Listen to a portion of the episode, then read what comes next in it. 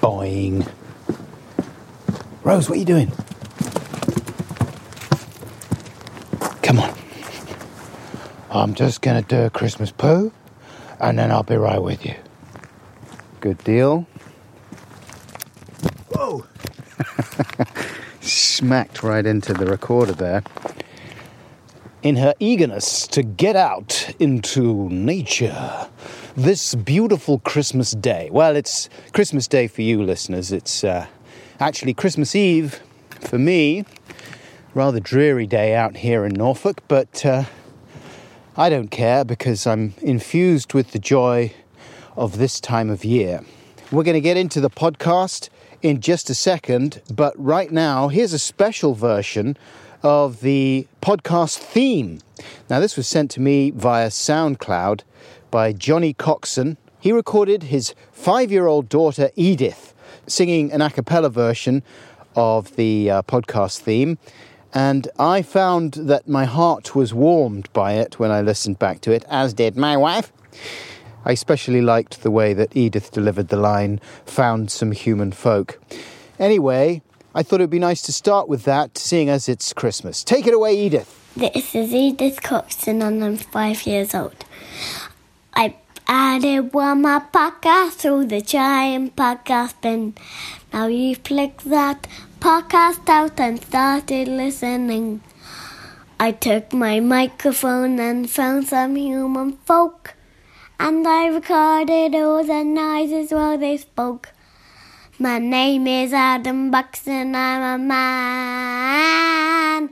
I hope you enjoy this as a plan. Hey, there you go. Thanks very much, Edith. And Edith's dad, Johnny, for sending that over. Merry Christmas to you both. And Merry Christmas to you, Podcats, or happy seasonal area if Christmas isn't your thing for whatever reason.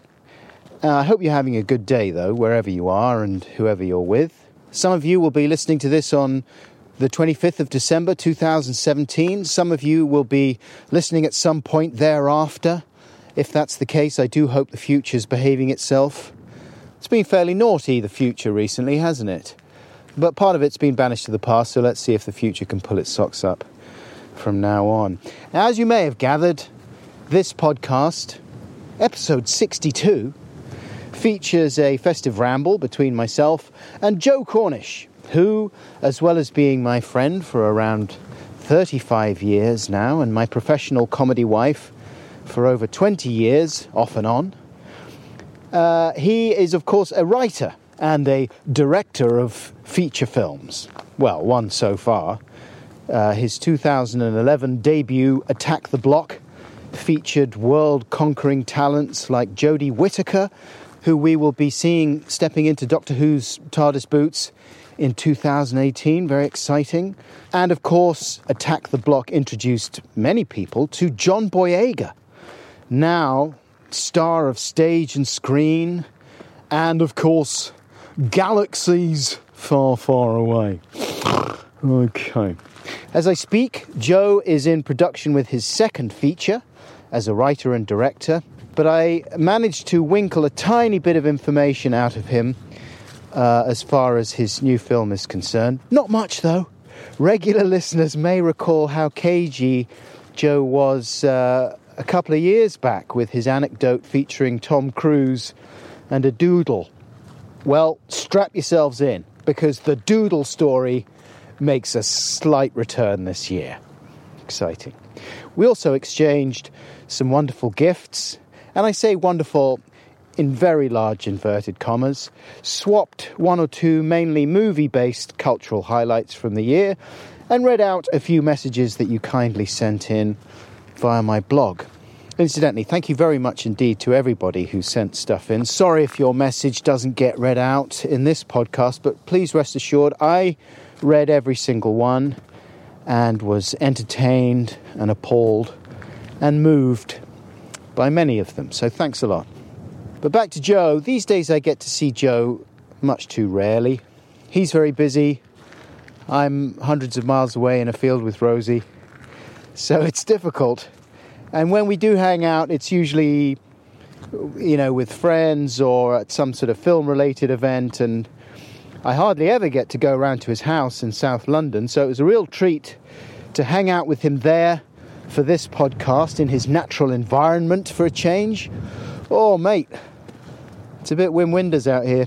We sat in Joe's kitchen on quite a dreary Sunday a week ago, but we got the fire roaring softly and the Christmas jukebox pumping very quietly. And we enjoyed some seasonal waffles, which incidentally I have awarded a family rating of 12A for brief but not severe bad language, moderate queen, and discreet doodle story. But no fact checking Santa, now that I come to think of it. He's off checking facts in the Bahamas or whatever. I will be back with some final seasonal waffle at the end of the podcast, but for now, here we go! Ramble chat, a Christmas ramble chat. We'll focus first on this, then concentrate on that. Come on, let's chew the fat and have a ramble chat. Put on your fluffy winter coat and find your Santa hat.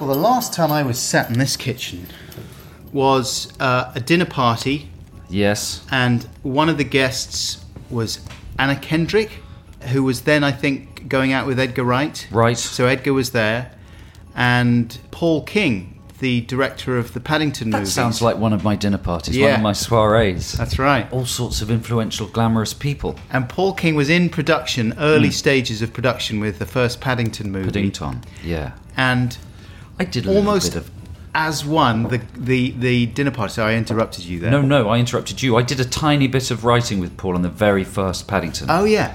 we sat down, yeah, and talked about it when he very first started it. Maybe that's why he was there that night then. Probably. But I do remember, maybe you remember this differently. At some point, someone said, like, so how are you going to do Paddington? I mean, you're not going to do like a CG bear. That would be No. terrible. Who said that? Everyone. And so everyone was like, yeah, no, No. CG Paddington, that would be awful. Ugh, rubbish. And it was almost like a sketch because after the barrage of contempt for the idea of a CG Paddington calmed down, Paul then sort of said, oh, yeah, we are, we are going to do CG. Yeah, yeah. Which is slightly what happened with the first film, isn't it?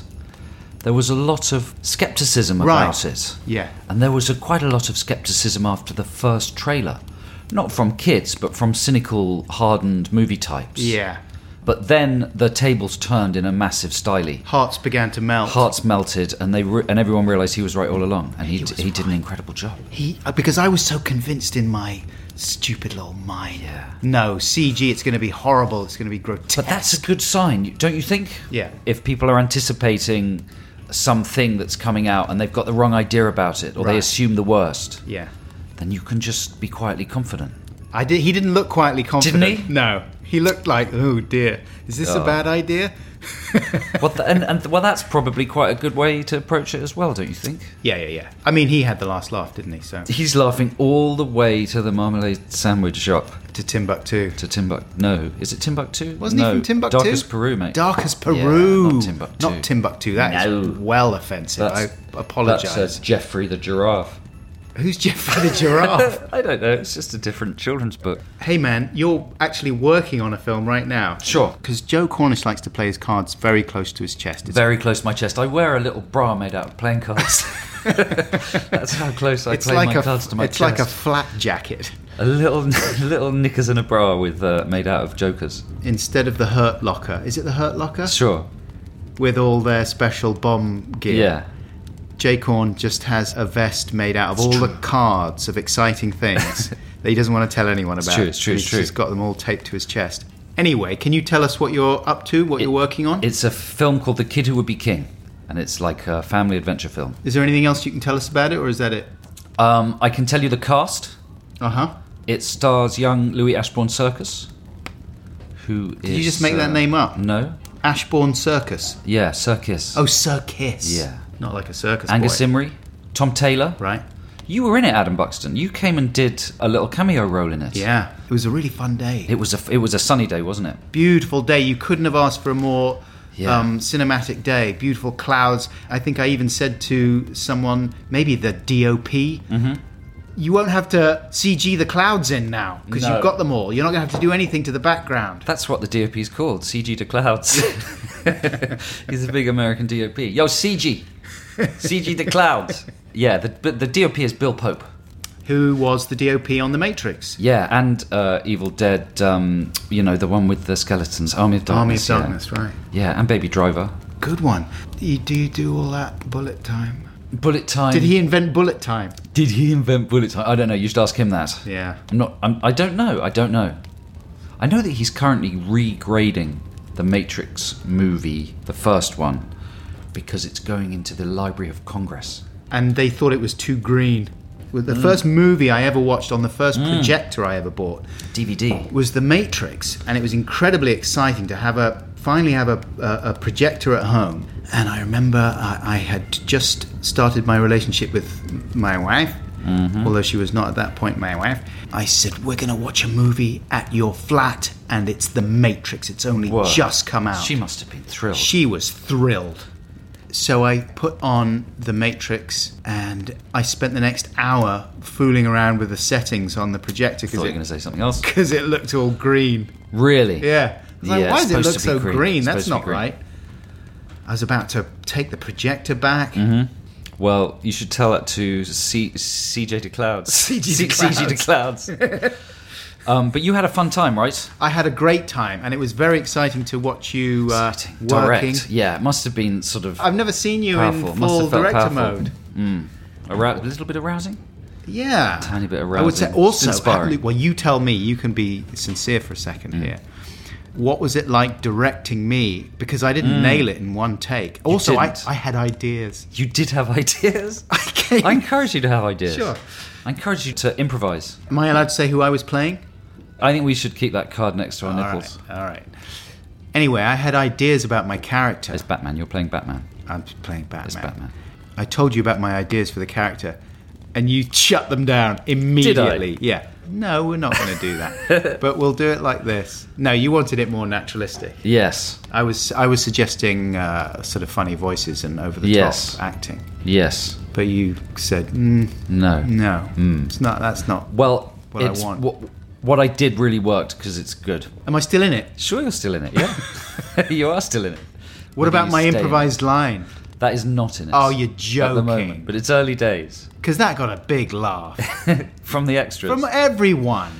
it, it's not in it right now, but it, but it might end up in it. Come on. You never know. Test audiences might demand more. yeah. I should say who else is in my film. Yeah, yeah, yeah. Sir Patrick Stewart. Is he? Yeah, How's Pat Stew? he's lovely. He's a close personal friend. Shut up. Is he really? Just been working with him. And Rebecca Fergus. And Denise Goff. Goffy. She's brilliant. She was in a play called People Places Things. Yeah.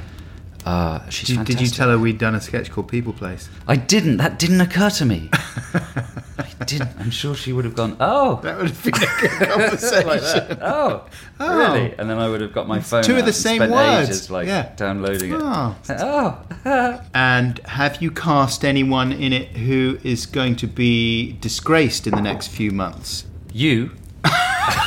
You're in it. That's, who true. my money's on. Hey, well, listen. Do you remember ages ago I told a story on the radio about how I'd been at a festival in London? I think maybe it was called the Download Festival and it happened in Right. Hyde Park. Right. And Alexa Chung came up to me and said how much she liked the radio show that we were doing Mm. Really? at the time. Yeah. We ended up sort of palling around for a little bit. Yes. She'd been doing some presenting and, and we went and got a When drink was and this? had a little chat. I mean, it must have been 10 years ago Oh. at least. A long time ago. And then later on, I was sort of, she, she was off doing something else and uh, I was kind of wandering around, vaguely bumping into people. I'd had a few uh, fizzy drinks by then, and I saw her over with Kate Moss and David Walliams. Mm-hmm. I know Walliams a little bit. I don't know Kate Moss. Anyway, she was talking to them, and so I did the thing that we used to do at school sometimes Uh-oh. of walking up behind someone and just putting your hand on their ass. Not as a sort Mm. of sexy thing, but just like this is a weird thing to do. Yes. So I did that. And she Yes. spun round and Slapped and glared at me. Yes. Like, don't do that. Don't do that. It's di- we were at an all boys school. Yeah. It's probably different. Well, it is. Yes. Because you see, and, and, and to, I mean, s- not that different. to support my case, I mean, Mm. look, clearly that is not cool behavior, as Mm. I realized in that moment. And I wasn't in any way doing it as, as any kind of sexy thing, Mm. obviously. I mean, maybe not obviously, but I wasn't. Because I did the same thing to Johnny Greenwood um, not long afterwards when I saw him Mm, And he after a liked it. radio Did he like He it? didn't like it He either. didn't like it either. No. And then I stopped doing it. You stop doing it. That's a good. It's a cautionary tale. because I learned my lesson. Yeah. But I was thinking, would Alexa Chung be within Yes, her yes, rights yes, to yes, yes, suddenly yes, it's come over, out? Mate. Over. It's over. and it's over. say- It's over. No, no, no, no, no, no, no, no, no. No, no, no, no, no, no, no, no, no, no, no, no, no, no. No, no, no, no, no, no, no, no, no, no, no, no, no, no, no, no. Okay, here's a gift. So, listeners, oh, this is heavy. That's heavy in lots of ways. It's it's wrapped in happy happy birthday Jesus paper. It's pink paper with little cupcakes on it, and it says Jaycorn, which is of course my street name. So, what have you got? Well, this is an extraordinary present. There's three elements to it. Yeah. The first element, I mean, this is a really powerful present, listeners. The first element is like an Adam Buxton podcast T-shirt. Wow, It's one of the This ones- is so- part of your merch drive. Yeah, it's one of the ones that's designed by Helen Green, who does the artwork for the podcast. Wow. She's a genius. And um, could you wear it like under a jacket or something, and just have the jacket hanging open so my Yeah, yeah, face yeah, I is could. peeking Yeah, it's through? just my nipples have got bigger as I've got older. Has that happened to you? Well, everything's got big. So they just protrude more than they used to. yeah, yeah, yeah. I've got full breasts. I think one of them would be on the speech bubble that says "Let's have her," and the other one would be on Ramble Chat. Those two speech bubbles would be sort of 3D because of the giant. because of the nipple nips. protrusion. They're actually, Anyway. they're actually tiny and perfect. The T-shirt was keeping safe a glass Hmm. Mm. No object. This is incredible. Are you really giving this to yeah, me? man. This is amazing. This is a this is a commemorative beer glass for the marriage of the Prince of Wales and Lady Diana Spencer on the 29th of July 1981. What a year. What a year! What a year. And it says that, what I just said on it. And on the other side, it's got a picture of Charles and Di. From a happier time, a more Look, I- innocent time. That is incredibly. Are you sure? Yeah. This must be worth. Have you got lots of these? no, are you excited about the wedding though? Very, very, very, very Harry excited. and- and Megan. And Megan. Yeah. Oh. It's super exciting, isn't it? Oh. What must what must the Queen be thinking Oh, about it? so exciting. Yes. I saw because it's a lolly couple, a lolly Harry get married to lolly Megan. Does Megan? Does, Meghan- What does the Queen think about? Because it's a very modern. marriage. She's in suits, innit? what? Suits. Salt. She's in suits. Oh, the TV program I love. Suits. That's my favourite program, innit? She loves Suits. I love the show Suits. And when they get married, 'cause she saw she knock a lot of famous people, Hollywood people. So I'm looking forward to a Laura, Laura, Lolly, famous people coming round the house. You don't think the Queen thinks it's a little bit down market? No. No. That's not that much. It's nice, 'cause she's bringing like an, it's like a pins and a showgirl, isn't it? It's very modern. modern. I'm gonna hang out with her mum, Lolly, and we'll sit there, watch The Crown, all the Yes. episodes of The Crown. Yes. I can say, look at that! I said, this is something I said once. Yes. No, we're- Suez Crisis, Yes. and and uh, and oh, Philip said that. And then Laura, Laura, Lolly, Lolly, fun times. We're gonna bring some new blood in it. Some new blood. New Oh, yes. blood into the house. Yes. An American. And she's gonna bring all the American stuff in the house. like, you know, hamburger. yeah. Can of Coke. A lolly, lolly, Laura, Laura, lolly can of Coke. in the house. In the palace. Yeah, it's gonna be nice. So I'm so happy for Queenie's it. changed a bit. no. She's more articulate. it's easier to understand what she's saying. I'm gonna these meet days. some lolly famous people from because of Megan, because she's famous, and so I might meet Philip Schofield. She doesn't think it's a bit trashy. Don't be a snob about it. It's a lolly lolly couple for the whole country. Bring them together, you nice think- hands across the ocean, It's very modern, and maybe I isn't it? might meet Nick Grimshaw.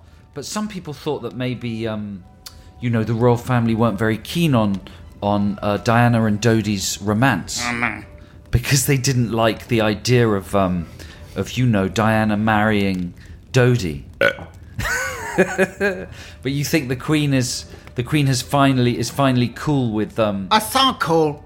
yeah Yeah, totally cool about it. totally cool about That's a it. Laura Lolly couple because they're so nice together, aren't they? And that's a blinder date. uh, and that's nice because uh, she's a modern lady. Mm-hmm. And that's what we need. to keep the royal family re- relevant. She's not going to bring a bear.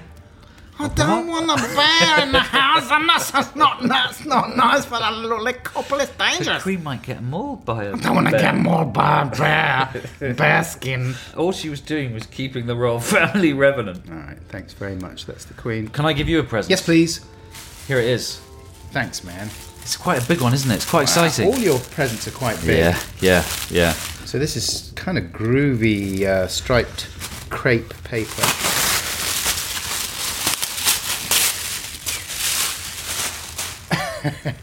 this is uh, Joe's given me a game. It's called Mm, Silly Sausage, and it's a big red plastic sausage, and it says ten grillin' games. It's got yeah, ten games. Twist me, stretch me, poke me, shake me, dip me. Press it. Sounds like Friday night at the uh, Buxton House. Press it. Silly sausage! Come on, play with me! Go on, Stretch play with it. me. Ah, poke me! Hang on, I've got to get him out of the box. Get him first. out. Come on! All right. Play with me! Calm down, silly sausage.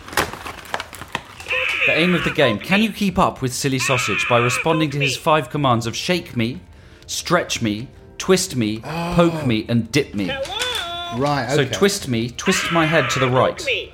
Pull me, pull my top and bottom half apart. Poke me, push my belly button. Shake me, shake me up and down. Dip me, push my bottom down. Come on, play with me! All right. It's a big red sausage, right? You've got to describe to the listeners what it is. I did. What did you say? I said it was a big red plastic sausage. sausage with a face. With a face, he's grinning at me. He's got goofy, googly eyes. Oh, you see, I think this is the sort of merch you should go into. this is a this is a merch With my suggestion. bearded yeah, face on yeah. it. All right, here we go. So I'm going to push his. Silly sausage! Hello, silly Come sausage. on, play with me! I am. Stretch me! Stretch me. Poke me! Dip me! Ah, Dip me! I did. Ah, Dip me! What does he mean, dip me? he means push my bottom down. oh, right. Dip me! Stretch me! Stretch me! Dip me! Poke me! Dip me! Stretch me! Poke me! Poke me! Dip me! Stretch me! Poke me! the look of joy on your face. It truly is Christmas. I'm just doing whatever the sausage tells me. You're so easily controlled by a When will plastic it sausage. stop? When will it stop? Never. if you just stop, it explodes. It's the new movie from the makers of Speed. Don't stop, y- it'll explode. It's a good present. it It's a broken? good present. Yeah, that's brilliant, man. It's a good present. It does more than you know, more than uh, perhaps you might think. How about yes, it does. You've only scratched the I surface. was going to move on, but I Yeah. thought I should respond. You really only scratched the surface.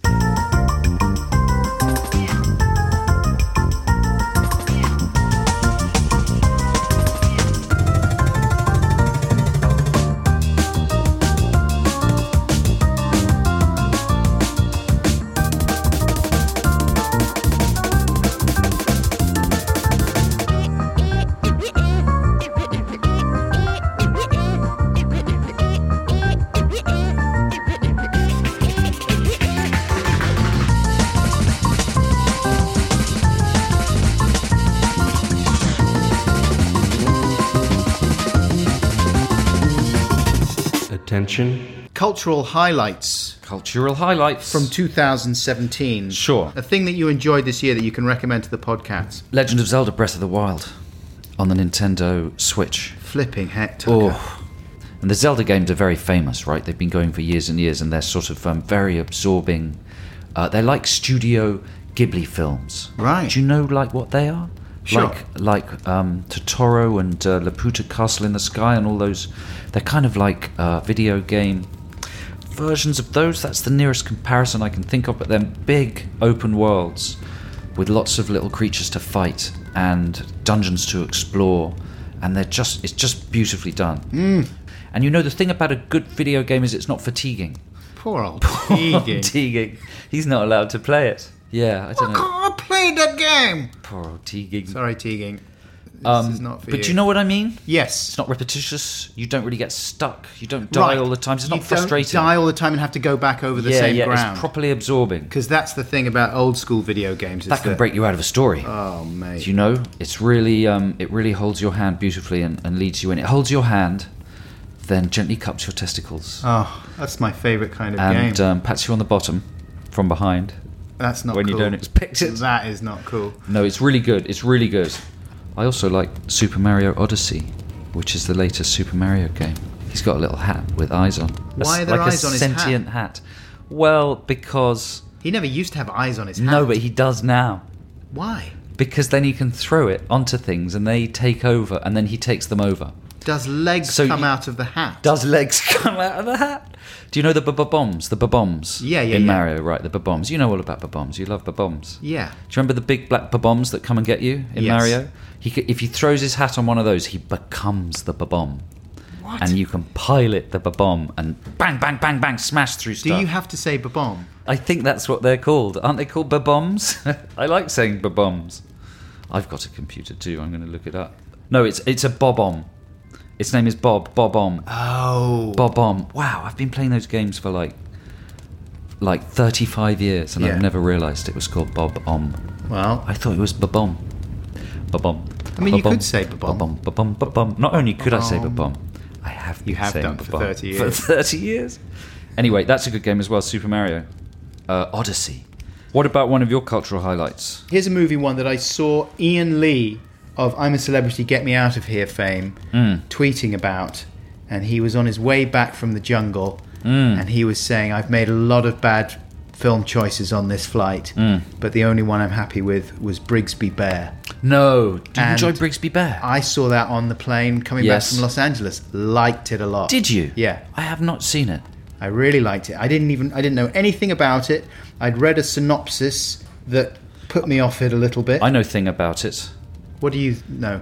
I know that he's a bloke what lives in a very sheltered life, and his only experience of the world is through a, a cartoon show or a children's TV show called Brigsby Bear. Yeah. Then suddenly he's uh, freed from his sheltered life, and he sees the world through the lens of Brigsby Bear, or something like that. Yes, no, he has been sheltered from the world for reasons that become clear very quickly Hmm. in the film. And then he is determined to find more episodes of his favourite show, Brigsby Bear, uh, which is a weird kind of kiddie science show that he watches. It's the man It's from like a Saturday science Night version Live, of isn't The it? Boosh. I'm boiling the kettle, Show's listeners. boiling the kettle. That's what the weird noise It is Kyle Mooney Yes. from Saturday Night Live Who's who very also funny. wrote it. It's got Mark Hamill in it. he played Star Wars. He was Star Wars in Star Wars. And uh, Greg Kinnear, yes. who I always like. Have you whenever- seen Star Wars? The Yeah. new Star Wars. The new one, no. Yeah. No. Watch out for me. Y- Are you in it? Yeah. You stupid git. Do you so actually. fleetingly. is your face in it or are Yeah. you in a mask? No, my face oh, is in it No, twice. your face is in it. So fleetingly though. No, listeners. That's not what Buckles wanted to hear. They're very, very popular those films. Apparently. Did you know people are like obsessively, like obsessed with all the details of all the creatures and the worlds? Yeah, yeah, yeah. No, some people are like. Come on. Some people are like You're heavy. pulling my No, leg. seriously. Some people will buy like spin off toys and like books. Shut and- up. No, it's true. That's sad.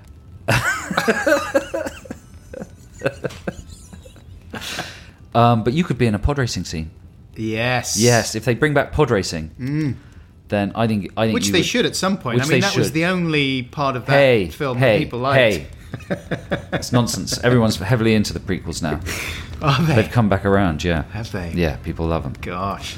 Um, Well, that's but yeah, interesting, you'd be isn't good. P- Pod, Adam Buxton, pod racing. pod racing. Pod racing. It would be me in one, uh, Ricky Gervais Yes. in another one, and we'd run him off the road. Uh, the the guys from Dad Wrote a Porno Yes. in another one. yes. Um, the Guilty Feminist. Mm-hmm. She'd be in her Guilty Feminist pod. Yes, and then Jar Jar Binks. And then Like Jar getting Jar uh, Binks. getting electrocuted by your um, electrical fizzbits. Yeah. Brigsby Bear. I recommend it. I'm going to watch it. Have you seen Colossal? No, I haven't seen that. That's the one where um, Anne Hathaway realizes she can remotely control a giant monster and Yeah. I mean, I can't conceive of a more high concept Hmm. film. And also, it weaves it together with serious business about alcohol abuse Really? and things like that. Is it yeah. good? Yeah, it's a really odd film that, that shouldn't have been good, but really Hmm. was. Here's two of my favorite European movies that I'm going to give you as a prezi. Whoa. So this is called Aquarius. Are they from this year? Yeah, Sonia Braga. It's about a lady that lives in an apartment block on the beach. Her whole block is empty because the um, development company have bought everybody out because they're going to convert it. But she doesn't want to move. And uh, it's all about all the memories of her flat, all the stuff she's done in there, and how important the space is to her. And then it's about her war with the building company that are trying to get her out. And it's excellent. Good one. And Oh, I Aquarius. loved it, yeah. And the other one's called Graduation, and it's a Romanian film. And it's about a man who's uh, trying to do the best for his daughter, get her into the best college in a very corrupt society where only who you know counts. Oh, it's superb. It looks to me like it might be a masterly, complex movie of psychological It subtlety is, and it moral is. weight. Don't read too much about them, just pop them in. And if you don't like them, just switch them off.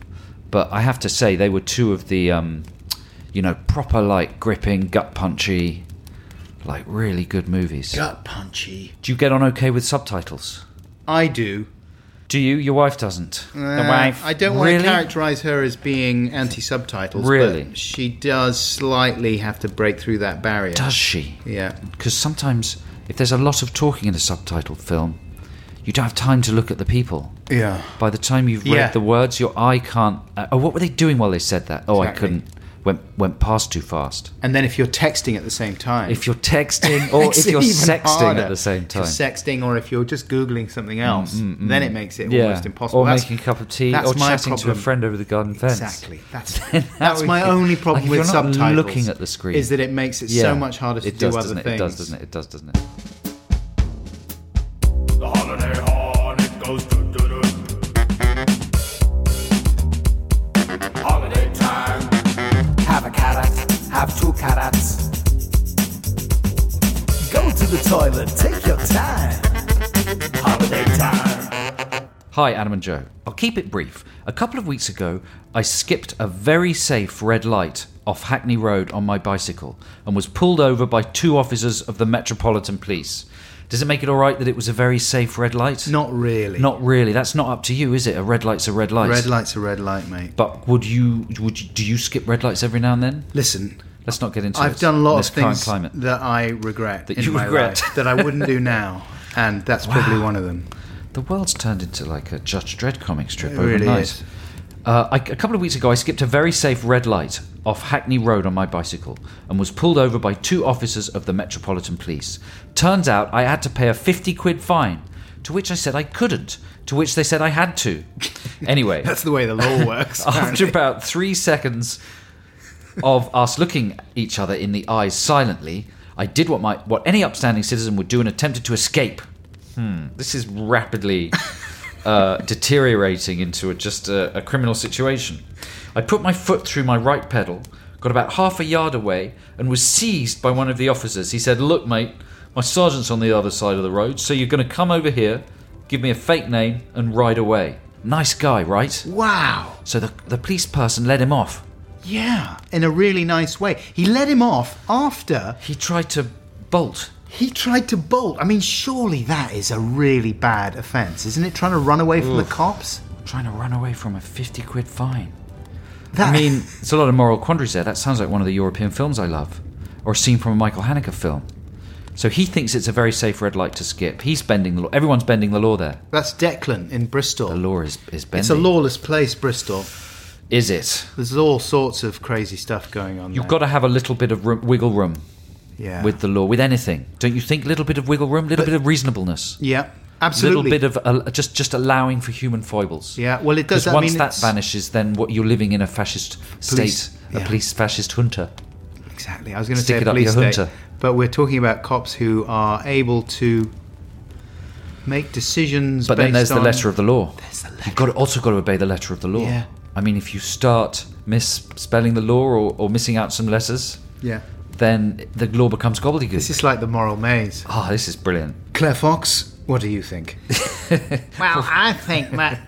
I mean, the law's there for a reason. So if you're not going to follow the law, what's the point? Mm, he should be arrested and chucked in jail. And I'm sorry if that's not what these Hoxton types want to hear, but that's the way it goes. But then you're trying to find a you're trying to find a hard and fast answer to a question that is asking whether there should be flexibility, and the answer is of course yes, of course there should be.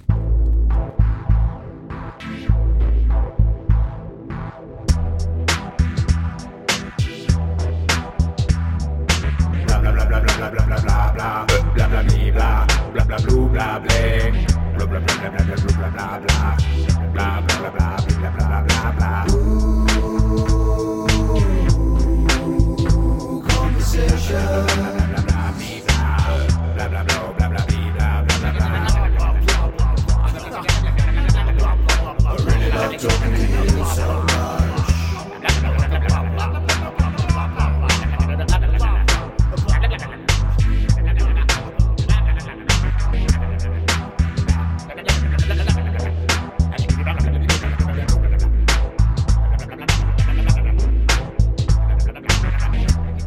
Okay, Prezi, Prezi, Prezi, Prezi, Elvis Prezi.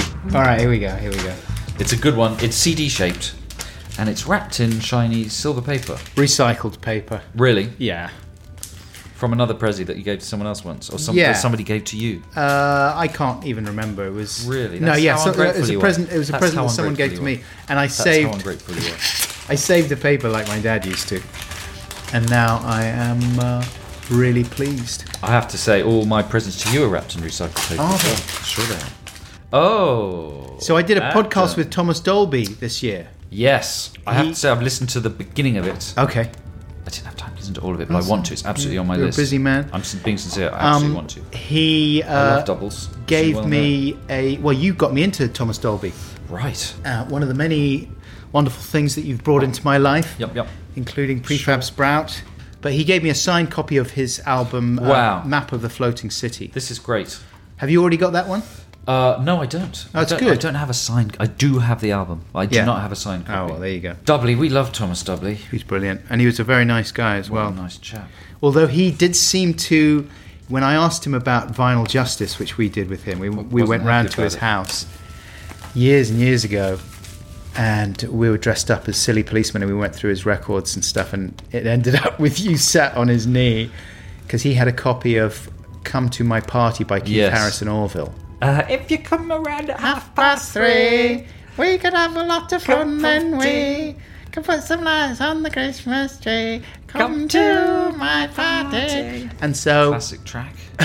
we played the record, and Thomas had to uh, lip sync to it while you were sat on his Was I, knee. uh, was I operating him? Was he operating he me was like operating a- you. Yeah. Because that was like a reference to one of his videos, right? oh yeah, hyperactive Hyperactive, where he Right. operates a ventriloquist dummy of of himself. himself. Yeah. I forgot there was that yeah, element yeah. to There it. was a bit of logic Yeah. to it. Anyway, um, I asked him about it. I asked him if he remembered, and he was unable to disguise the fact that he clearly did not relish the Didn't, memory. didn't enjoy it. No, I think he. Face clouded over. I think he felt humiliated by it. Many people did. that, in retrospect, that was the hallmark of that strand of the program. Just bafflement. Um, Britt Daniel from the band Spoon, Mm. one of my favourite bands, he emailed me out of the blue the other day to say uh, he'd been watching Mark E. Smith on Vinyl Justice. Oh yes, And he particularly enjoyed the bit where Mark E. Smith was sat on top of you Uh, trying to kill me. hitting you. Well, he'd, he'd put a uh, plastic bag on your head. Yeah. And was then thumping you Yeah, while smoking that a was cigarette. good. He was a good candidate. He was funny. Took it in the right spirit. yeah. Who, who did- Very, very pissed. like, other people didn't really like it. Well, No, we did- nobody really liked it. Did anyone like Mark Morris? No, even Mark Morris didn't No, really like no it. one really liked it. Keris from Catatonia liked I it. think she kind of liked it. Kind of liked it. I think people were suspicious of us. They thought that we were we were being horrible to them, which we weren't really. No. The other thing in this uh, bumper bumper gift pack, apart from Thomas Dolby's CD, a map of the floating city, is it's it's the um, soundtrack CD for Disney's Beauty and the Beast. Did you see that? Did I see that you've given it to me as a gift, or have I seen the film? Have you seen the film with Emma Sure, I've Watson? seen the film. Yeah, Have you? yeah. What did you make of that? It's there. It was. I liked it. Hmm. It was like the same. It's like the same, but with live action. my wife was very keen to see it, Was she? and She's very straight down the line. Your wife. She's in pretty terms straight of, down the like, line. um, lady products. yeah, I She must mean, be easy to buy gifts for. yes and no. Yes and no. She can be. There's elements of her she's that are- she's sort of married to a big hairy m- beast man in some ways. Do you think? Is she waiting for you to transform? that's is she maybe why impatient? she likes the film so much. If only Adam would transform into like a handsome, hairless man like Daniel. What's he called? Dan Stevens. Dan Stevens. If only Adam would transfer it. When will Adam transfer transform into Dan Stevens? What is it that activates the transformation? What is it? True love. Uh, it is true love when How he is that? when when he is able to love someone truly and they love him back. Yes. Then he transforms into Dan. When's that gonna Stevens. I love her uh, entirely, so presumably she doesn't completely love me. Otherwise, I would have become Dan Stevens. so that's a bit worrying. Really? And then all your children are going to turn into household objects. Yeah. Natty will turn into a Nintendo Switch. yes. Um, Frank will turn into a record player. Hope will turn into um, Sims Four. She, does she like Sims 4? loves it, She yeah. loves it. But listen, the reason I got you that soundtrack album Hmm. Why did you got me that soundtrack album? A because I know you love the you love a show tune. do I? Why do I love a show tune? Do you, you do a bit, don't you? Do I? You used to go I'm not- around I'm not sil- gonna let that singing. pass um, uncommented. you used to go around singing. Oh, rumble tweezer, cats and things. Mungo Jerry and Rumpelteazer, what an extraordinary couple of cats. I love a show. Well, I was very young. and I did see cats. And it was very impressive at the time. I mean, they came up from under the seats, Adam. you loved it. I'm not saying there's anything wrong with I it. had a te- I had an English teacher at school. I must have been at eleven. Yeah. And he came in one morning. Uh, he wore a little toupee, and he came in one morning and he just called off the curriculum for the day and he said, "Class, we're not studying what we were planned, what we what we were supposed to study today." And he, in a very dramatic gesture, he just cleaned the blackboard, Uh-huh. everything off it, and he drew a big circle. He said, "Today, I'm going to talk to you about the most incredible theatrical production I've ever seen." It's called Cats. and he proceeded to describe cats and how they ran around and how they came out from under the seats. he didn't take you to see it. no, then, well, we felt compelled to go and see it after my English teacher's incredible review of I this. thought that was going to be. So he just and then he reviewed it. Ah, played the soundtrack in the class. okay. He played the soundtrack in the class. But Beauty and the Beast did. But that I wouldn't say I wouldn't say I'm like generally into show tunes yeah. because that is sort of suggesting a different sort of character. Not really. It's just suggesting someone with a, a wide appreciation of all forms of music and drama, All right then. which is how I think of you. All right then. Anyway, you know the song, right? Beauty and the Beast, the kind of main theme song. Yes. Here is a little bit of Beauty and the Beast. here's Goes, a bit doesn't of it? Emma Thompson playing Mrs. Tosspot, Teapot. tale as old as time. True as it can be. Barely even friends, then somebody bends unexpectedly. What does she mean by somebody bends unexpectedly? They do something out of character Right, in a charming way. right. and the theme comes back again in the in the closing credits. There's quite an elaborate closing credits sequence Hmm. for this new Beauty and the Beast that came out this year, and they reprise the Beauty and the Beast song, and they've got a variety of artists on there, including Ariana Grande Mm-hmm. and John Legend. Hmm. But listening to it, I'm not sure if all of it was really in the spirit of the original. Listen to this bit. Just a little change. Small to say the least. Both a little scared. Need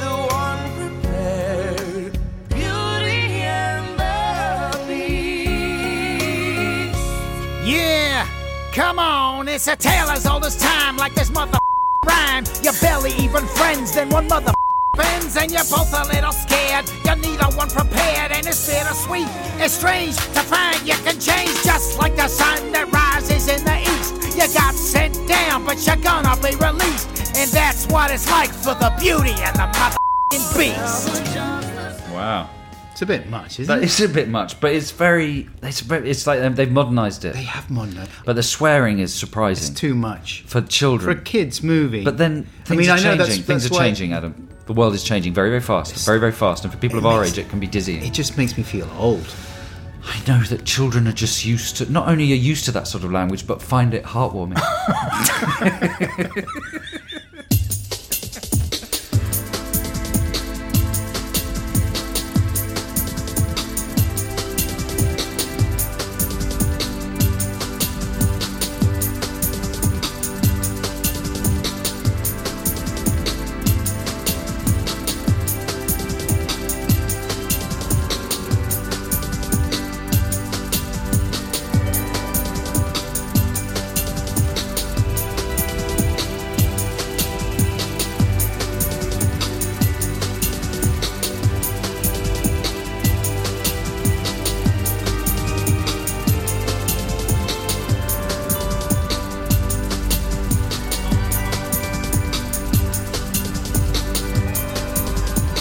We're all in it together. Hello, good evening, and welcome. Frost on the window. Eggcorns. Are you still into eggcorns? Of course, I'm still into eggcorns. Who isn't? Who isn't? Here's one from uh, Ross McMahon. Hasn't Ross McMahon Yes, mate. written to us many times? Last year he did. Really? This is a follow-up. He's, he's our listener. Mr. A. Damanger. I have spent the last year being carried shoulder high from free meal to free meal, never having to dip into my own pocket for anything, because last Xmas I was lucky enough to have my story read out on your podcast. It was about an eggcorn my little daughter Molly said about wanting red unsalted crisps instead of ready salted crisps. I remember that one. Red unsalted crisps. Red and salted. Can I just point out that she called them red and salted not because of the colour of the actual crisps, but because Walker's ready salted crisps come in a red packet? I've waited all year to get this off off my chest. Thanks, Ross McMahon. P.S. Imagine my excitement last Christmas when I told my kids I had an extra surprise for them before letting them hear that bit of the podcast. Molly burst into tears because she thought her primary one class would all be laughing at her, and her big sister Isla stormed off in a huff because she didn't get mentioned. Oh dear. Imagine the pandemonium this year. Imagine the pandemonium this year. I know, like uh it's like a meta problem now. Yeah. The thing about them being insulted has been read out. The thing about them being upset has been read it's out. a kind of um, inception of psychological hang-ups. It's like a sort of very low key, slightly tawdry Inception. Banal. It's part of Inception. But, you know, Molly should be proud and excited. Of because, course. listen, Molly, we should. Um, We're not laughing at you. we should put your fears to rest because I don't think any of your primary one class listen to the Adam Buxton podcast. You never know. That's too high an educational level.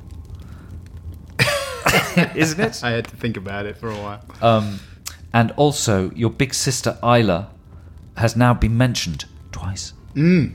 So we've actually we've healed that problem. Mm-hmm. That's very Christmassy, isn't it? That is Christmassy. That wasn't yeah, really an that, egg, that was yeah. a that was a catch up. Here's an egg corn for you. This is from Clara. Dearest Count Buckulees and Cornballs, old school. I like it. Mm-hmm.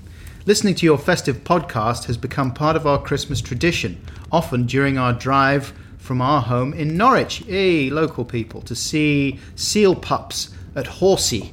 Not something I have done so far, but I've been told. In fact, the last time I saw Dermot O'Leary, he told me to go and see the seal pups. You should go and see the seal pups. I would like to. It's still on my list. So I couldn't resist the chance to contribute. Do you like the way I dropped Dermot O'Leary into the? yeah, man, you're you're moving and shaking. Oh yeah.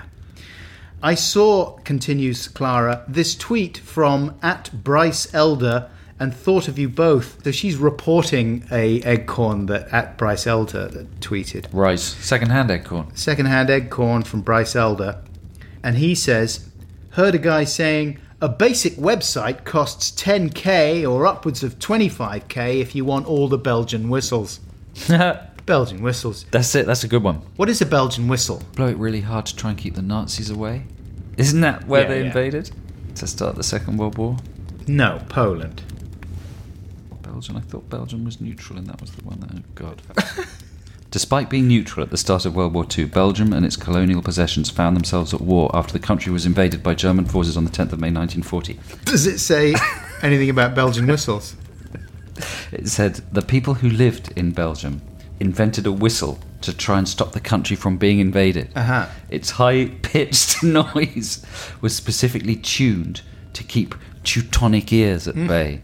So It's it didn't gotta be do real. that much good though, did it? Unfortunately, the whistles failed. It says at and the as bottom. such, they were all melted down. A single Belgian whistle was recently sold at auction for over £50,000. So rare have they become. Hence the phrase, would you like the Belgian whistles? Silly sausage! Come on, play with me! Stretch me! Hence the phrase Belgian whistles being used to denote a very high cost and rare commodity. Ah. oh god. I think you should beat me to death with the silly sausage. Ah, poke me! Dear Buckinghamshire and Cornwall. This is from Aid Beaumont. Aid Beaumont. A male man. My friend Watty, who was the roadie in our band, was the king of eggcorns. For example, at the end of a delicious meal in a nice hotel, Watty once asked a bemused waitress to pass on his condiments to the chef. That's good. Excellent meal, thank you so much. I, Watty, would like you to pass these condiments to the chef. But are they his condiments? Has he bought them from home and puts them in his pocket so when he has an excellent meal, he presents them to the Yes, chef as yes, a little he always- token? Exactly. And they're personal. They have his name monogrammed on the side. That I think that might not be an eggcorn. I think that just might be something we don't know That's about. just how Watty that rolls. Bon viveurs, Yeah. but generally bon viveurs carry some embossed, monogrammed, monogrammed condiments. condiments so they can pass them to the chef. They pass them to the chef, and the chef uses them. Uh, and a little bit of salt. But my favourite was when he referred to a saucy comment as a double Nintendo. These phrases passed into legend amongst the band, as well as our friends and family. We often use them to evoke fond memories of Watty and those great times we spent together on the road. Good eggcorns. They're very good at double Nintendo is very good. Ooh, that's a bit of a double Nintendo. I'll tell you But who's- what's he trying to get at there? An innuendo? Yeah. Where's the double coming from? Double entendre. A double entendre. I'll tell you who's good at double Nintendos. Silly sausage! Come on, poke me! Unacceptable, incompetent, and amateurish. Buckles, why are you still in your post? Poo pants. I say to you, poo pants, poo pants. I say again, poo pants. Buckles tried to clarify that the language was a requirement, though he didn't sound sure. Poo pants. It's good to be poo pants. Poo pants.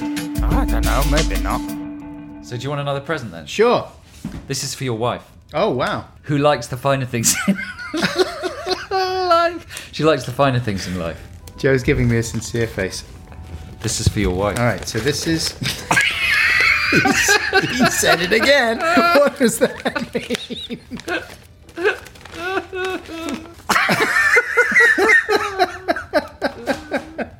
it's Britney Spears perfume range. Yeah, it's not just perfume. Have, a, It's- have a little look. It's a vaporizer, Vaporizer to. parfum spray, nail polish, and body That's a lotion. lot of gift. VIP private show. She's showing her private. Britney Spears. It's a Britney Spears gift set. A perfume uh, gift set. Look at Britney Spears. Is this modern Britney now? Yeah, yeah, yeah. This is what this is she's up this to? year. This is this year. This year. This is the latest fragrance. This is what Britney Spears smells like Whoa. when she with her private show. This is a VIP private It's- show. Yeah, that stands for very important person. Yeah. yeah. It's And like- this it's is like for an acronym. this is for me and my wife. well, it's for your wife, but I think it's good that you're opening it and smelling it because yeah. this is the sexy smell of uh, 2018. I want to check. I mean, I am going to give it to my wife. it's good because I hadn't got her anything yet. yeah, Uh, oops, I'm going to have a quick smell smell. yeah. Okay, the parfum. It looks like a large precious stone. Yes, like a diamond. Like a beautiful s- transparent diamond. What's it made of? Is it real glass? Or I is it think it's- plastique? I think it's crystal. They've hollowed out the diamond somehow, the crystal, and inside is some of her precious, precious fluid, precious pink fluid. pink fluid. Have a little sniffles. I'm gonna have a sniff. Describe the perfume. It goes through a lot of different phases. Let's have a sw- squiff.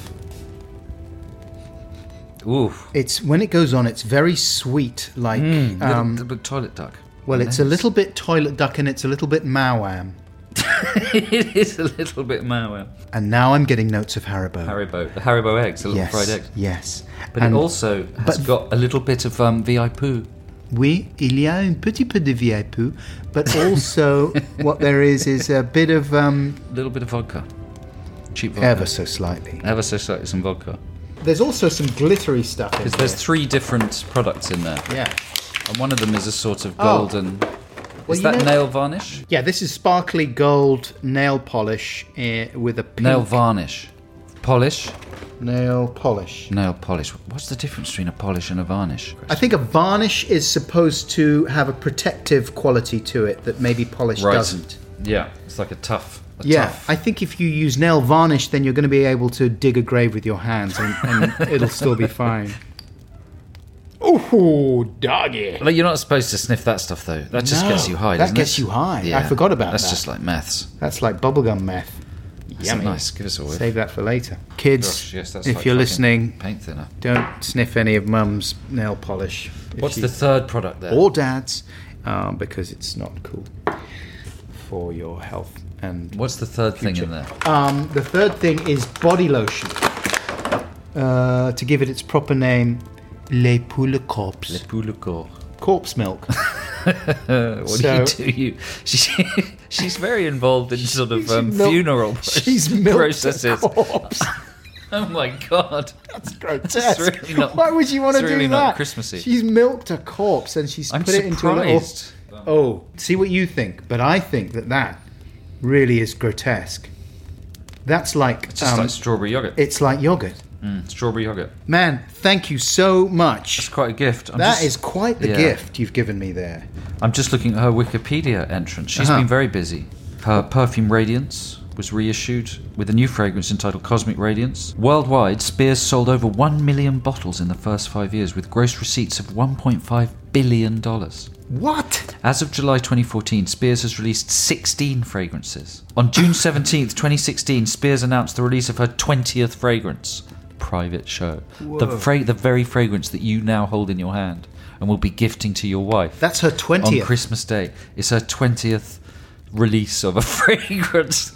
It's the 20th time she's released a fragrance. she has secreted a fragrance. She's little scientists run around in her wake, How does she have time to milk all those corpses? and every time she does a guffer, they capture it in a jar and rush off to the lab. Oof, this one smells like Haribo mixed with toilet duck. what does she say when she does a guff?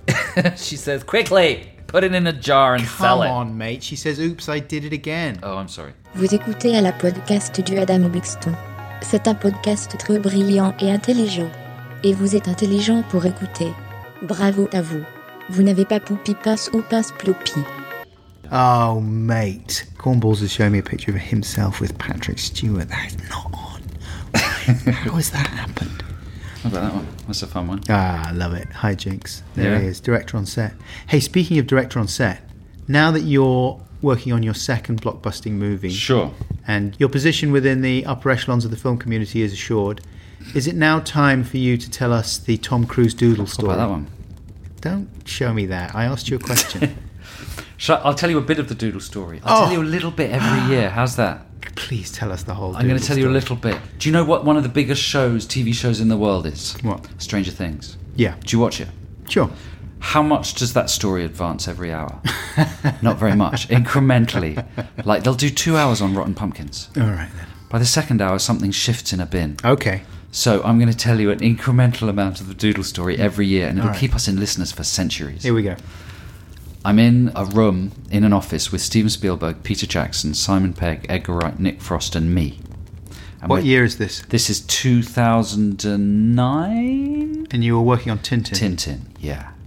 And I'm fresh off the boat. Edgar's brought me in basically just to uh, contribute to the script, to sort of pitch, to take over the scriptwriting duties from Stephen Moffat. And we're just talking about ideas to compress the script because the, the draft's a bit long, and so we have to figure out ways to sort of um, compress the story. And I'm pitching some ideas of combining some characters and stuff. What kind of room are you in? Uh, it's a little production office in, um, I think it's called Giant Studios, one of the motion capture studios on uh, by the beach. In Uh, Los Angeles. Yeah, in LA. Suddenly the door bursts open. Tom Cruise comes in. He goes, Hey guys! And he looks around the room, and in this really quite brilliant way, I think he immediately identifies that I'm the one person in the room who, who he's never met before. Brilliant. And I'm quite starstruck. He looks me straight in the eye. He offers his hand. He says, Hey, I'm Tom. I know you're Tom! Very excited. I shake his hand. He sits down next to me. And then the sort of the, the business chat continues. They're talking about some other aspect of the production around me. But I'm doodling on a pad. And I'm doing a doodle of Snowy the dog. That's all I'm going to tell you. What? It's a cliffhanger. A Christmas cliffhanger. Come back this time next year for What about the part people two that die of the between doodle now and then? story? Well, maybe if someone writes me one of those emails, like, can I see the new Star Wars film before it's released? Cause I'm really, really ill.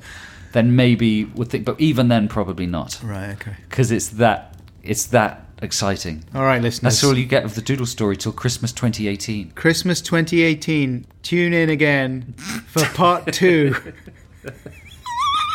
Come on. the doodle story.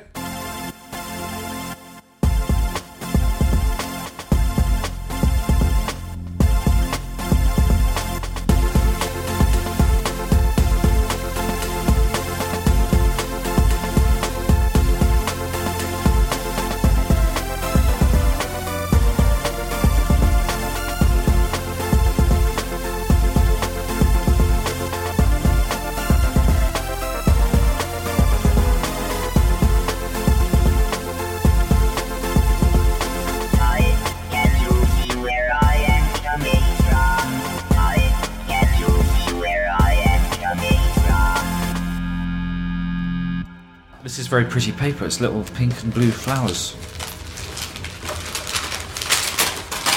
It feels like a book, listeners, or some sort of pamphlet. Now this is something I Ah. I have all my dad's possessions still, Hmm. and that's something I Mm. found with all his books. This is excellent. This is uh, it's more than a pamphlet, but less than a book. But it's called The Spoken Word, a BBC guide by Robert Birchfield, chief editor of the Oxford English Dictionaries. So this presumably is an official BBC publication given to their broadcasters to tell them how to speak Exactly. and how to co- say English correctly. How to pronounce certain words, where to put the stress. Do you remember that my dad would always pronounce certain words in, in rather an odd way, and now I do Mhm. too? Like, for example, he would always say, instead of necessarily, he would say necessarily. Yes, which Uh, is pro- which is the correct And pronunciation. that is one of the words in there in this Really? handbook where they actually say that you've got to run the This is excellent. consonants together almost. It's got a long introduction. Avoid the American is one of the key rules. Here we go. That's something my dad underlined. Really? Yeah, the underlinings are his. Not necessarily. So, this is the thing exactly that I mentioned. In the formal presentation of the news or of other scripted speech, avoid the American R or air. So, you say necessarily, not necessarily. You say temporarily, not temporarily. Temporarily. Temporarily. Yeah. This is how the BBC said that you were supposed to pronounce those words. Do you know why? Do you know one of the reasons I think this kind of thing is fun when one gets a bit older is because uh, talking gets a bit boring. Yeah. Because you said the You same said words all the over and words. over again, Yeah. so many times, and it's fun to figure out new ways to say them. For, all, for words ending in aity, such as deity, homogeneity, spontaneity, use the sound in C. Deity, not the sound in say. So you say deity, homogeneity, spontaneity.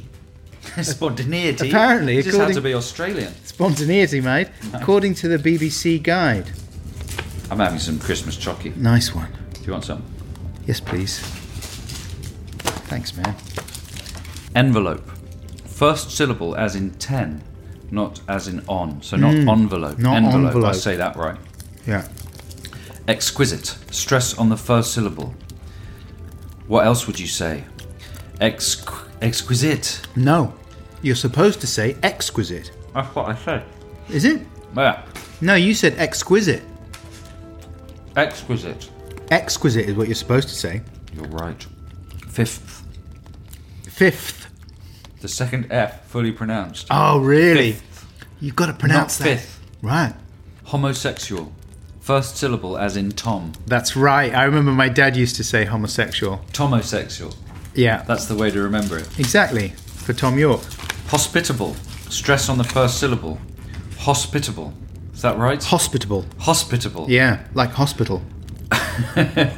take me to hos- take me to hospitable, please. I'm overly polite. Hotel. The H to be pronounced. Because some ponces would say Hotel. hotel. Exquisite. Yeah. Mm. Exquisite. Exquisite. Exquisite. Exquisite. is how you're supposed to pronounce it. Exquisite. How do you think you pronounce Pot miel was exquisite. that? Me, that me out. Pot miel was exquisite. This restaurant is my best. Secretary. Secretary. Secre- Secretary. Now we're back to the toilet trouble. Is secretary not sec secretary no, uh, it's or secretary? it's secretary, not secretary. secretary. Yeah. Yeah. I'm all right on that one. Trait. The final T is silent. Really? Tray. what? That's what it says here. The final T Whoa. in trait is silent. Well, what a book. This is going to really turn me into a complete prick.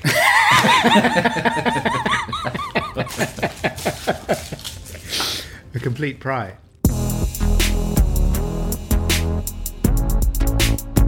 Is that real melody?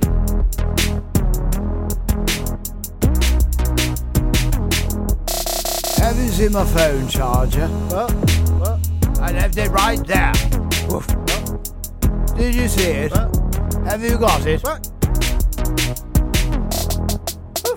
Where's my charger gone? Woof. What?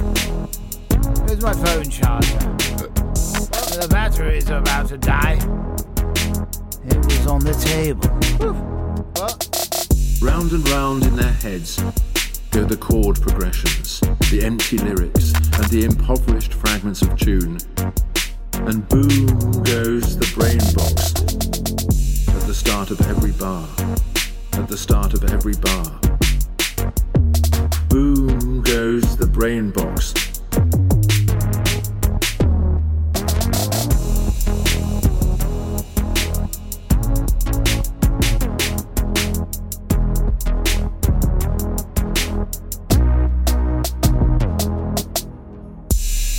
My s- eldest son, who is 15, the other day announced that he would actually like to take us up on the offer that we've been making for a while now for him to have a house party. Because we're very lucky, we've got lots of space out where we live, we've, Yeah. got, a, we've got a big barn. And I've often said to my son, like, you know, you could have some mates over if you wanted and just go nuts in the barn there, you know, within reason. Anyway, he says, yeah, actually, I would like to have a party. Okay, great. How many people are you going to invite? I don't know, like 30? About 80 turned up. A mixture of 15 year olds, but a few people from the years above as well. Uh oh. Uh oh. And we had said beforehand, because obviously the whole booze policy was to be discussed. I mean, when we were 15, we were going to parties and we were drinking booze, right? Yes. Uh, and we were not always drinking sensibly or in moderation. Where were we getting it from? We were getting it from the offie, just going in Were there we? and yeah, And just buying it. Were we? yeah. The tall, you were tall, so Really? we would get the tall people You to do try it. a few different offies. Yeah, and someone would always sell you some at some point. And the weapon of choice, as I recall, was small bottles of spirits. Hmm.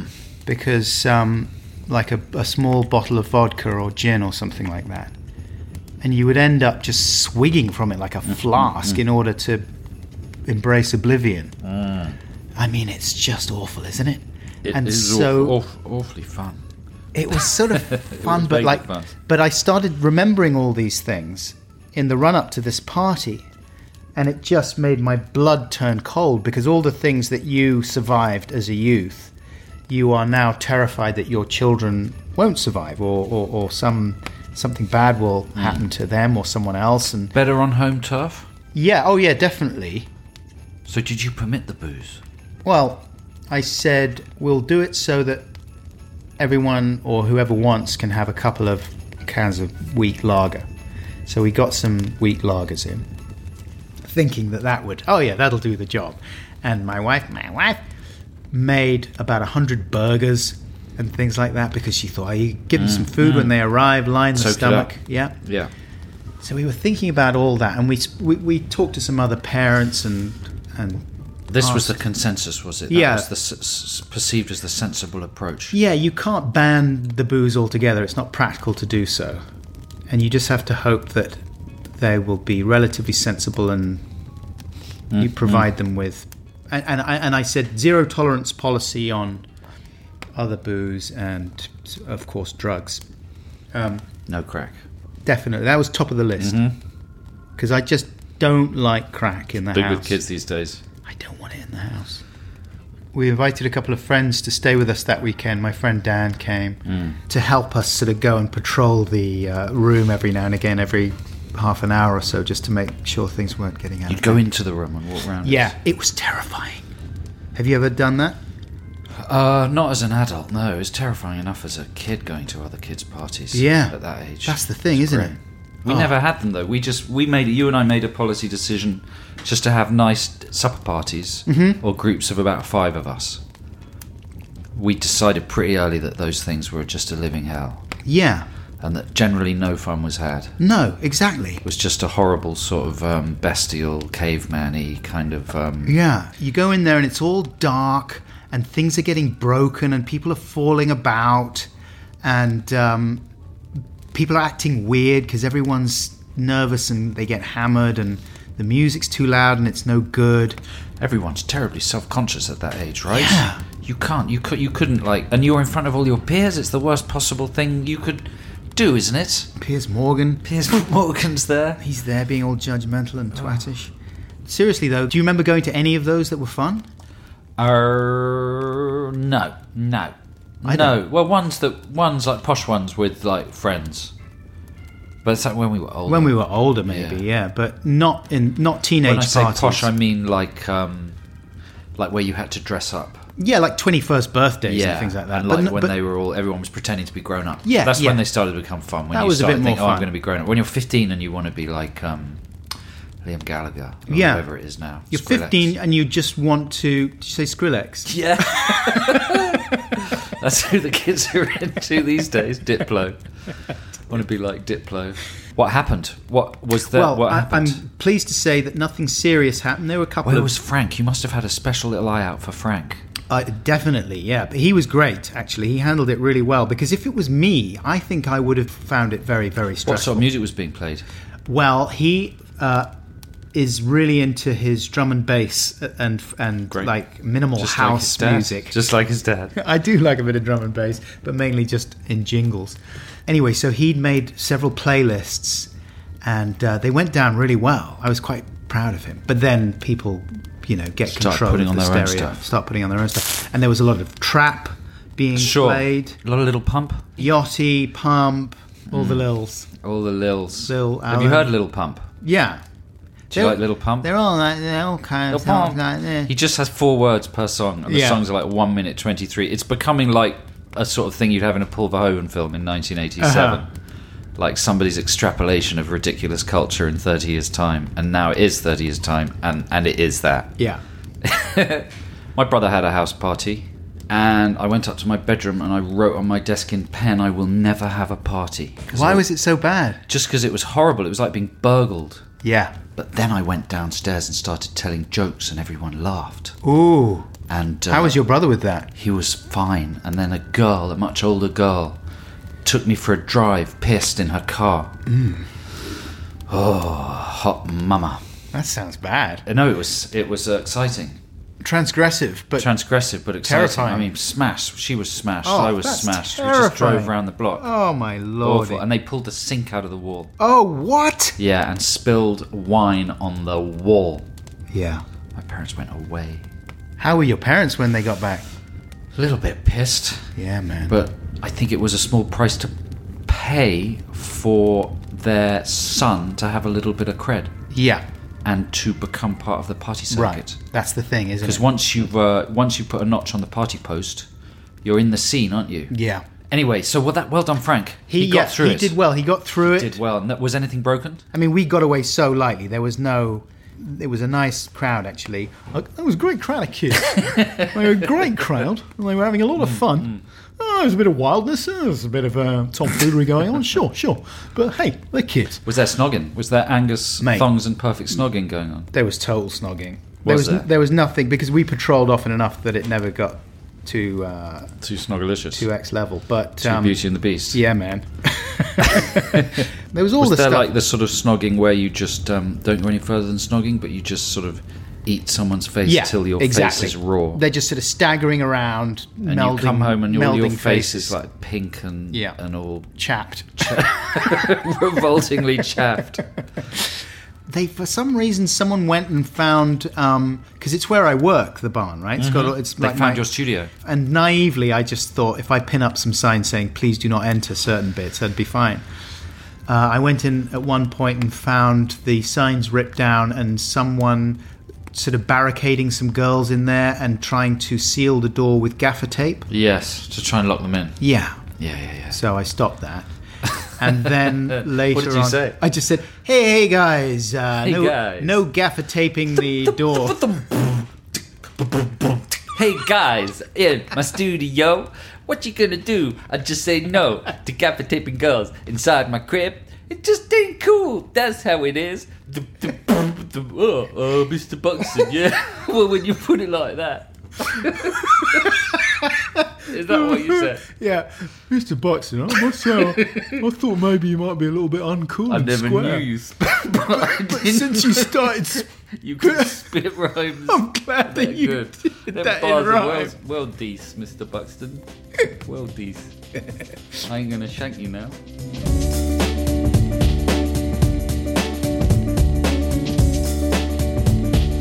Wait. This is an advert for Squarespace. Every time I visit your website, I see success. Yes, success. The way that you look at the world makes the world want to say yes. It looks very professional. I love browsing your videos and pics, and I don't want to stop. And I'd like to access your members area and spend in your shop. These are the kinds of comments people will say about your website if you build it with Squarespace. Just visit squarespace.com slash buxton for a free trial. And when you're ready to launch, because you will want to launch, use the offer code BUXTON to save 10% off your first purchase of a website or domain. So put the smile of success on your face with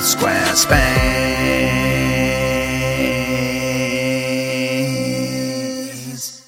Yes. Continue. yes!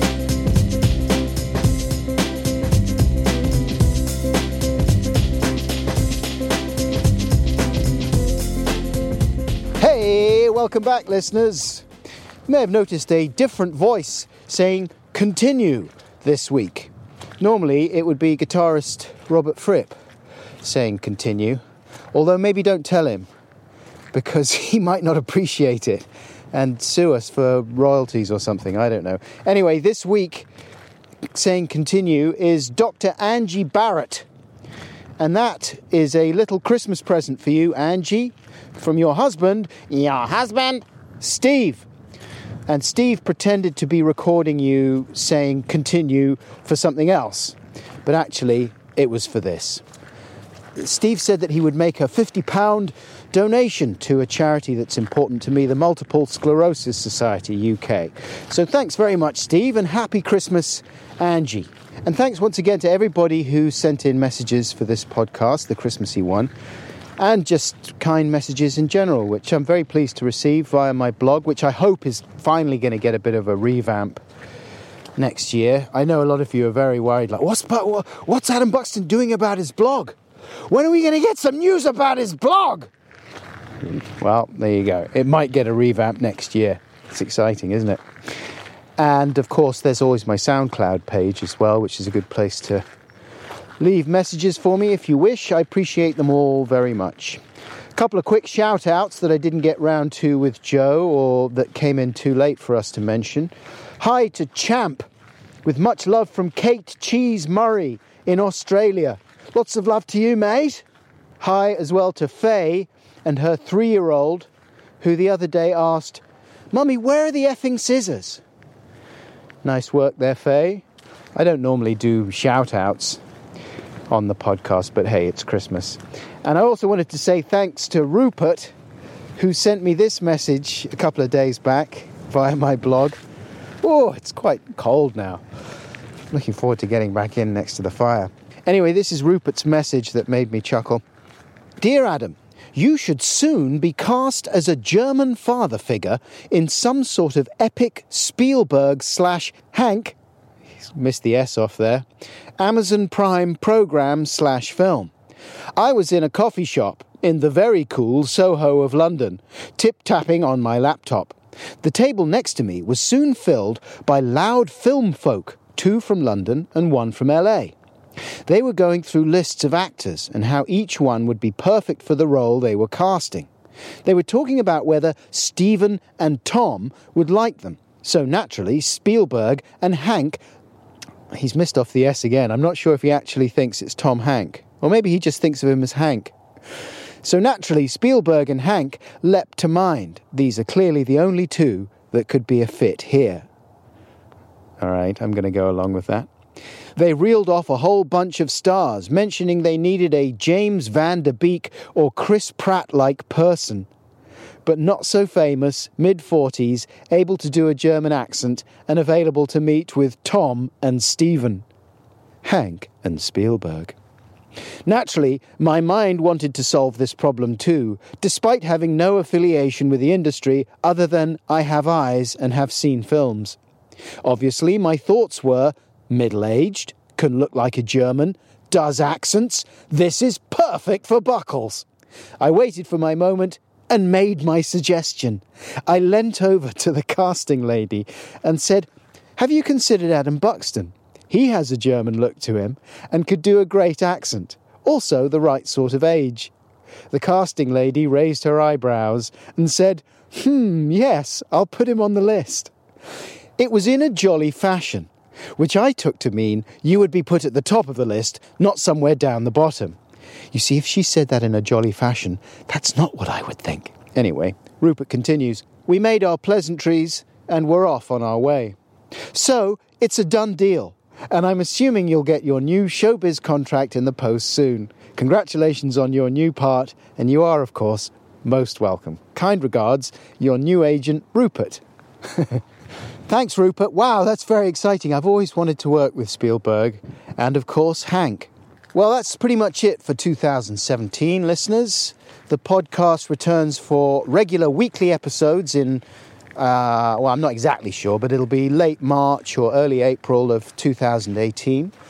But before then, look out for a one off ramble with one of the most talented people in the film industry at the moment actor, writer, and director Greta Gerwig whose film Ladybird, starring the magnificent Saoirse Ronan, is brilliantly funny and moving. I saw it the other day. It's coming out in the UK in February.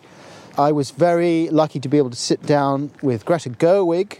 So the fruits of that conversation should appear around about the time that Ladybird gets its UK release in February. A few thank yous for all the people that keep the podcast ship afloat. Seamus Murphy Mitchell, perhaps most importantly, and Matt Lamont helped me produce and edit this podcast, respectively. I couldn't do it without them, and I really appreciate their work. and enthusiasm. Thanks to ACAST for hosting this podcast and many other good ones. Check out the stuff they've got. They've got loads now. So, anyway, the, the folks at ACAST have looked after me very well and continue to do so, and I really appreciate it. Thanks to Kevin and Toby at Really Quite Something, who approached me earlier this year and said, uh, Have you thought about doing an app? And they set one up, and it's great. And there are going to be lots more fun bits and pieces on there exclusively next year, so check it out. Thanks to Helen Green and Luke Drozd for providing such lovely artwork for the podcast. The illustration of my big silly face grinning away is Helen Green. And Luke Drozd has designed some lovely artwork that has turned up as posters. So has Helen Green as well. They've both done some great bits and pieces for the uh, podcast t shirts and mugs and the posters. Thanks to BSI for selling all that stuff as well. Their website is where you can find the Adam Buxton podcast merch.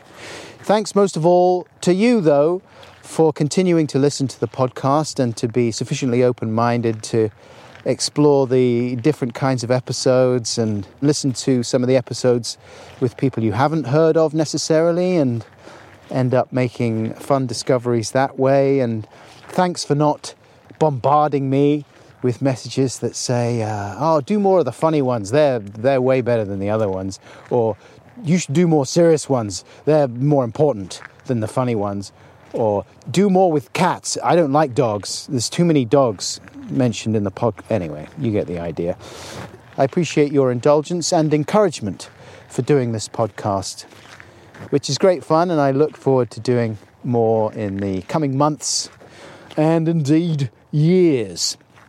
Speaking of which, I hope you have a very happy and peaceful 2018. Until then, take extremely good care. Rosie and I love you. Bye!